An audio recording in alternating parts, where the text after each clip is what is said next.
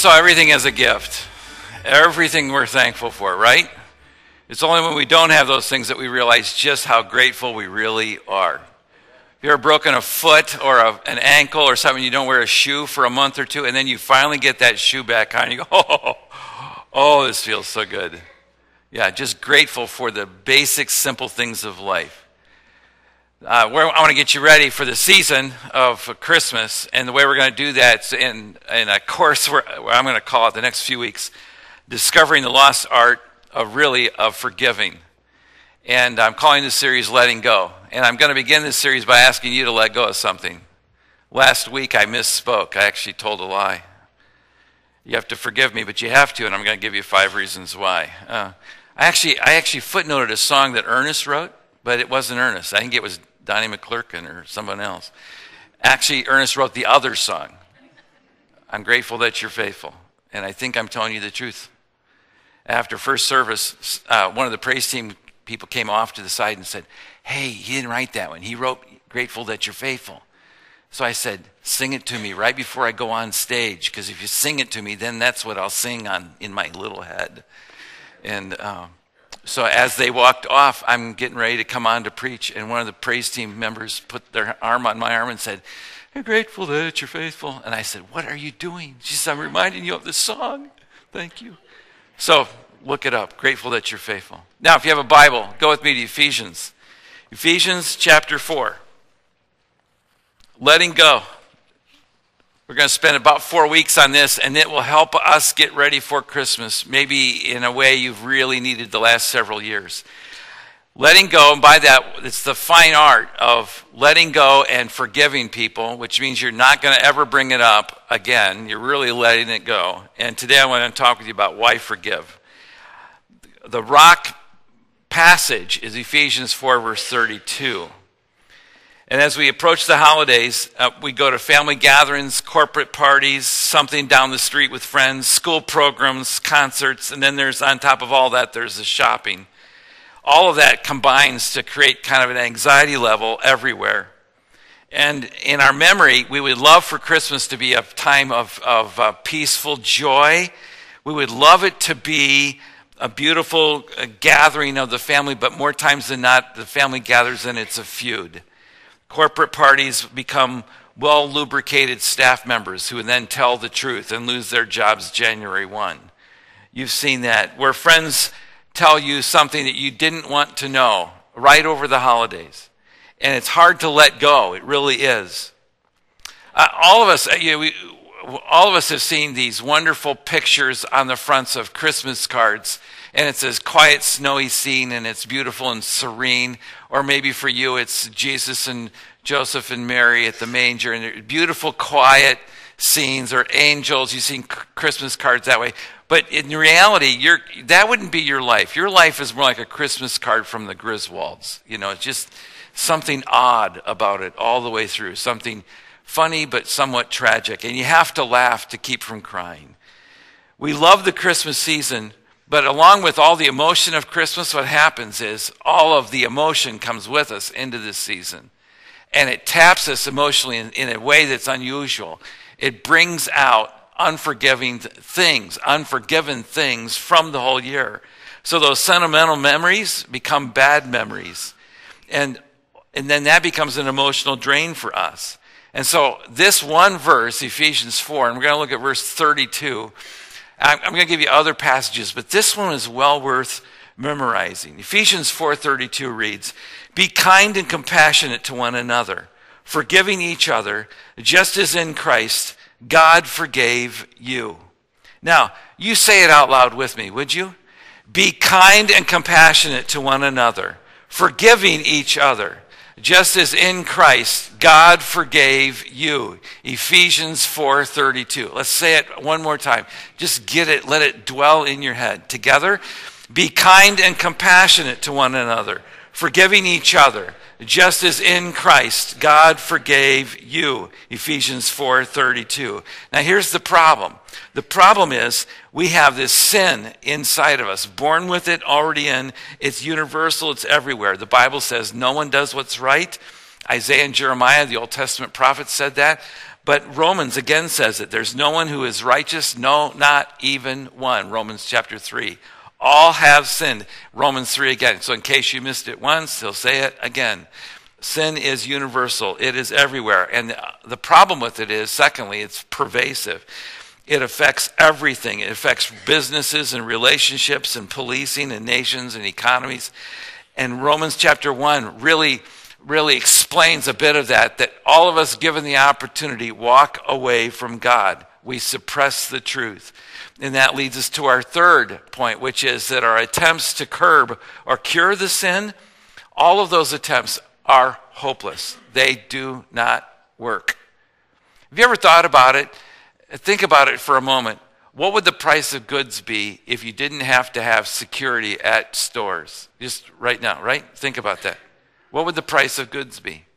What would the price of goods be if they didn't have to have security at stores and we weren't afraid of the stores being robbed and that we weren't afraid of the competition somehow undermining you in an unethical way? What would be the cost of the actual item? Think about it. If you didn't have to spend money to defend yourself against the bad person, if you didn't have to have alarms on your house and in your car and, and, everywhere in your bank accounts, all of that, it, it's all because of sin. It's a very costly thing, and all of our attempts to curb it, they don't work. I mean, we can hold it at bay for a while, but someone else will figure it out how to get in there.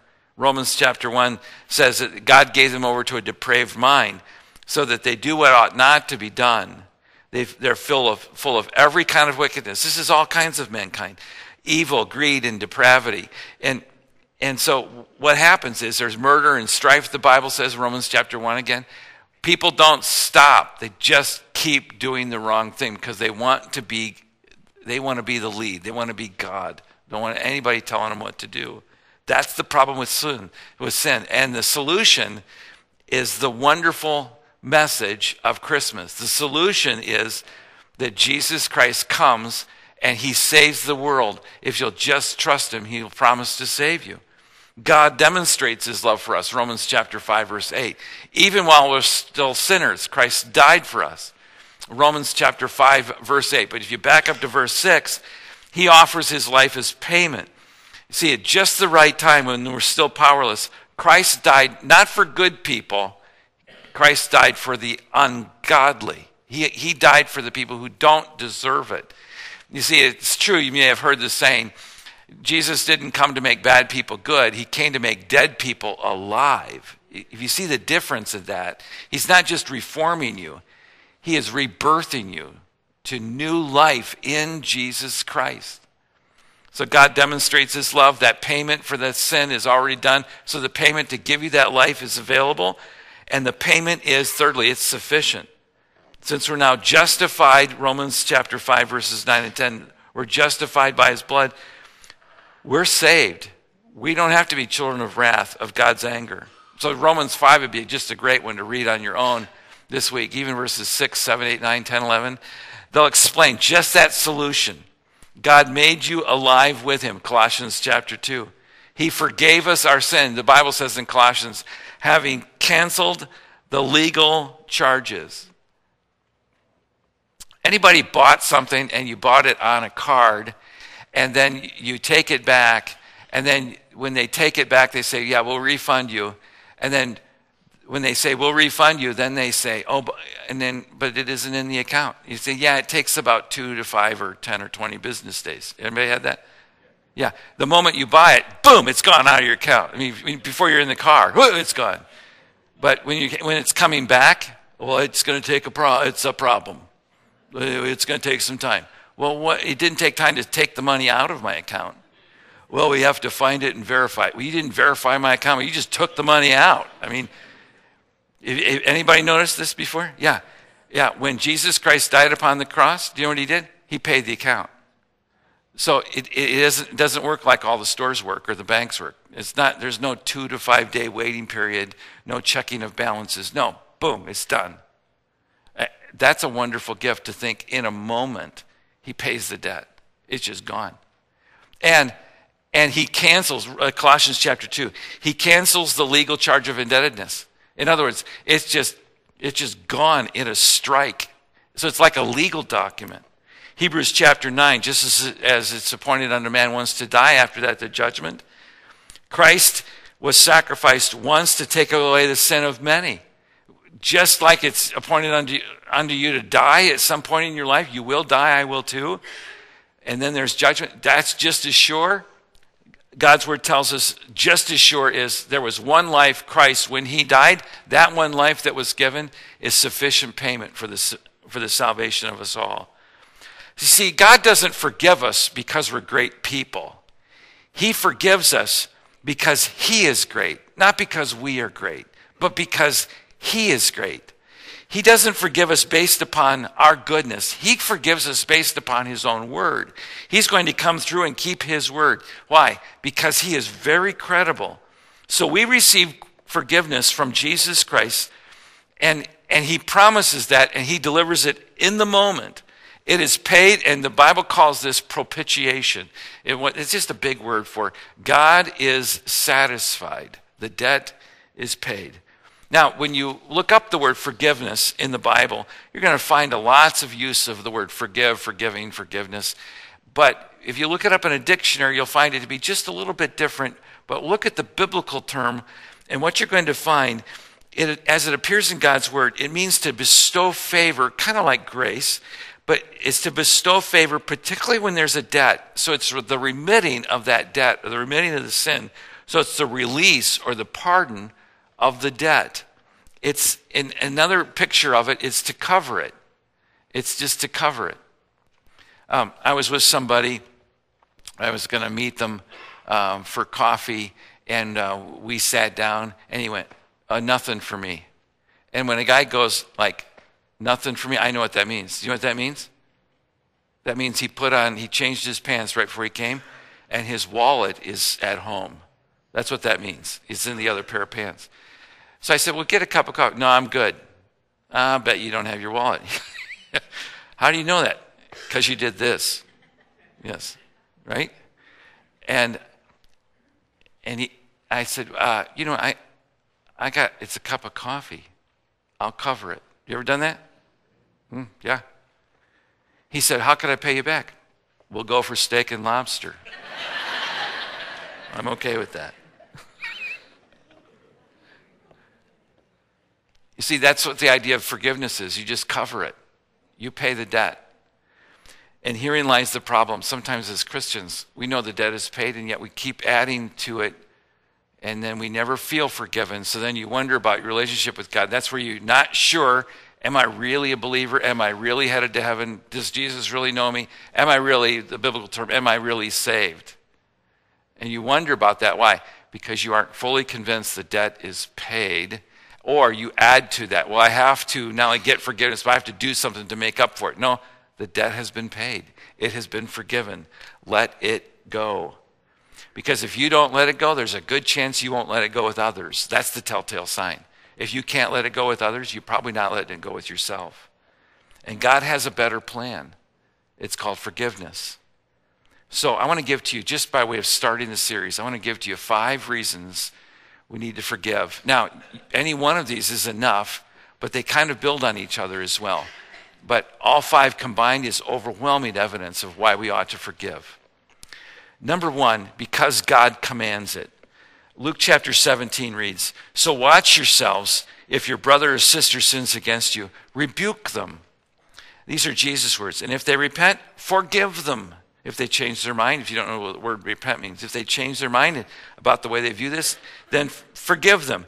Even if they sin against you seven times in a day, and seven times come back to you and say, Ah, I'm sorry, I, I, I, I repent.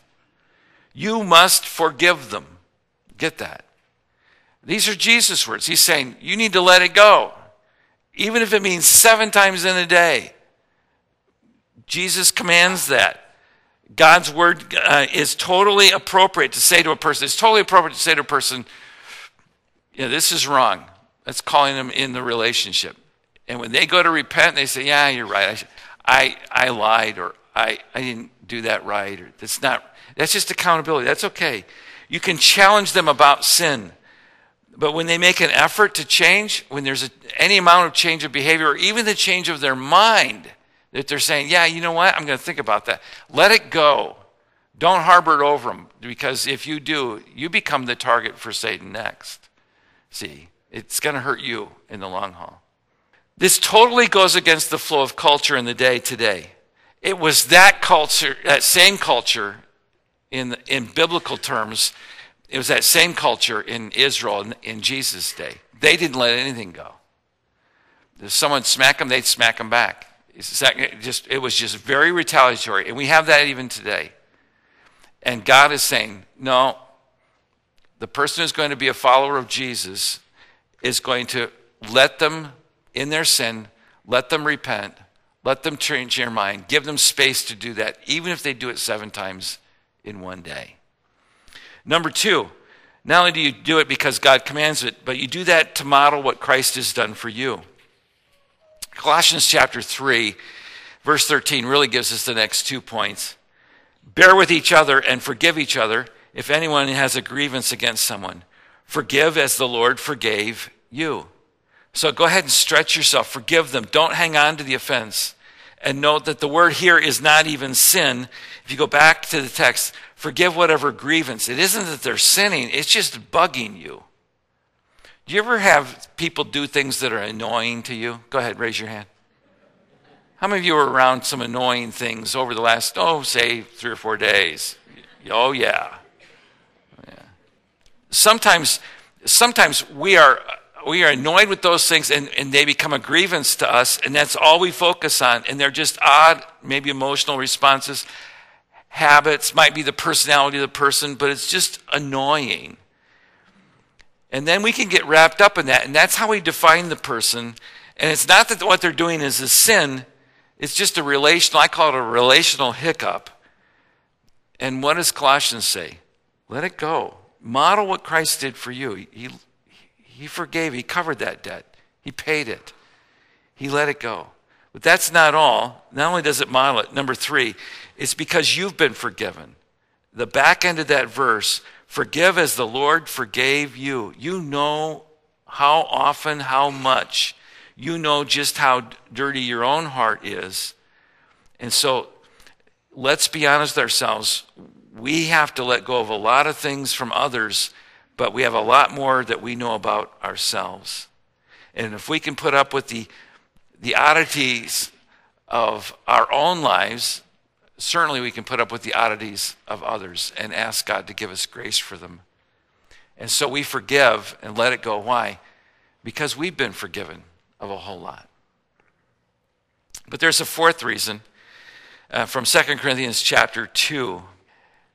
And the story goes like this from 2 Corinthians when Paul writes to the church in Corinth, he writes in 1 Corinthians, there's a guy living in sin and you don't even face the sin. So you need to face the sin and confront him. So they face him with the sin, but later he finds out they push his nose in it every day and they don't ever let up on him. And now the Apostle Paul writes and says, You know, I, th- I think you need to let it go. I think he's on his way, but you're going to cripple him if you're not careful. Colossians or 2 Corinthians chapter 2, verse 7. Now instead, you ought to forgive and comfort him. See, the person who's offending, comfort them so that he'll not be overwhelmed by excessive sorrow. You get this? You could actually do damage. So you need to forgive for the good of the offender, because if you don't let it go, you're going to drive them away or drive them to excessive sorrow, you'll drive them to being very not just aware of their own sin, but aware of everything. And they become hyper about everything about life. They become super conscious, overly conscious, overly sensitive about things. And you could just let it go and move on. In our forgiving uh, spirit, um, if, if we are unforgiving, what's going to happen is we're going to communicate that God is unforgiving and that God is all about being um, overly sensitive, overly critical, and never satisfied. And so it's a wrong view of God. So we'll divide, we'll, we'll press them towards a kind of compulsive perfectionism. And that is not the Christian life. That's compulsive perfectionism. The Christian life is I'm forgiven and he accepts me and he loves me. And and it, one scholar was asked, "What's the most profound truth you know?"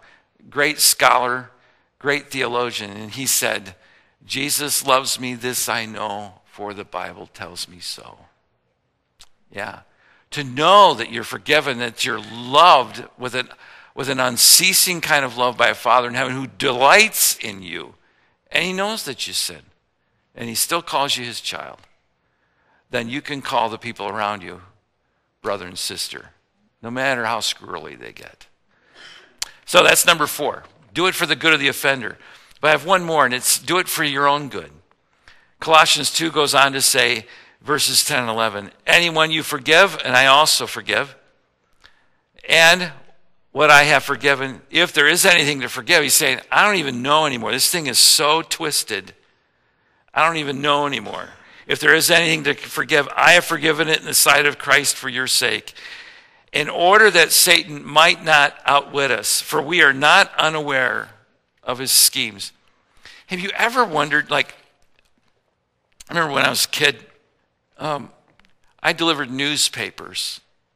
Um, and um, we still get a newspaper at our house, but some, um, you know, we get a lot of our news on, online. We're just always on the run. But growing up, I delivered newspapers, and when I was delivering newspapers, the Vietnam War was on the cover, and I was trying to figure out who are the good guys and who are the bad guys, and who, how do you know and what, and and you couldn't quite figure it out, and then and it was really convoluted at times because you didn't know who the Viet Cong was, you know who who represented what.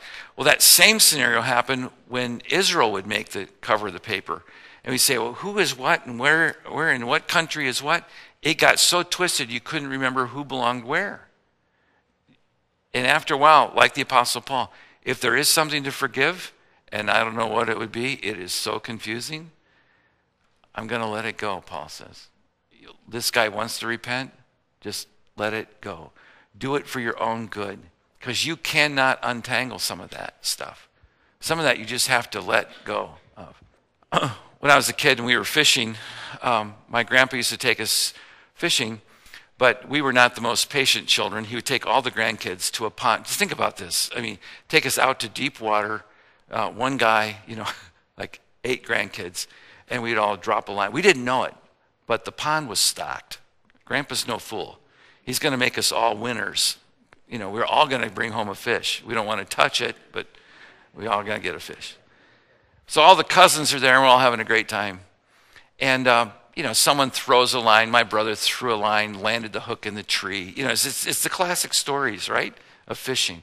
And one of the one of the other cousins winds back the reel and just tangles that thing out of out of heck. And and my grandpa takes it, and about a minute later, it's all clean, ready to go.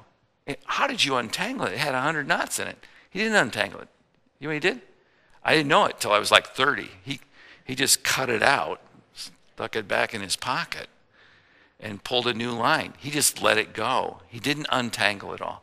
Sometimes, understand this, in your desire to understand every part of the argument, you're trying to save string that isn't worth that much. You know what I'm saying?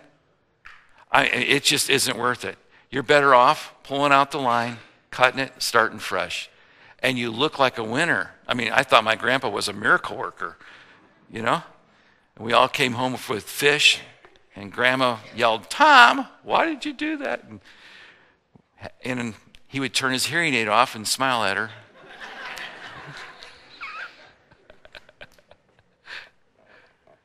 so you do it for your own good. Because some, some of this tangled, the tangledness of life just isn't worth it. And the back end of the verse, this is, this is worth the trip this morning you forgive in the sight of Christ, and it's for your sake. Get that? It's for your sake. It's for your own good. Why? Because if you don't, Satan will see that. And he'll see, oh, we have a little Pharisee in the making. We have a little King Tut in the making. Satan will see that, and you will not outwit him. He will take you down in the very moment. And that's why Paul writes, We are not unaware of his schemes and he'll get you to keep score. He'll want you to, to level the injustices against you. and then you, you give Satan all that room for him to work. And but if you would just forgive and let it go, you'd be actually modeling Christ. You would actually help the hurting brother. You would help that brother or sister heal. But you would set yourself free too from the fall that would inevitably be yours. So let me close. And I, I, I always like to close this story, but I read a dozen stories about unforgiving spirits, and they were all tragic endings. I mean, they were horrible. And I, I read a lot. I read broadly trying to get a good anchor story to the back end of the message. I'm thinking it's Thanksgiving. You just had, you know, you've had turkey four times in the last four days. You had pumpkin pie for breakfast. I know some of you did, so it's on your lip, I can tell. And I'm jealous. Yes, I am. There's no good unforgiveness story to end with. So here's the story I want to leave you with. What if, what if a cluster of us, what if a community of us decided, I am going to forgive because I have been so forgiven? And what if we this week modeled forgiveness in the community? And then, what if in our forgiveness we were kind to the very people who who deserve our judgment, but we're going to offer them some grace.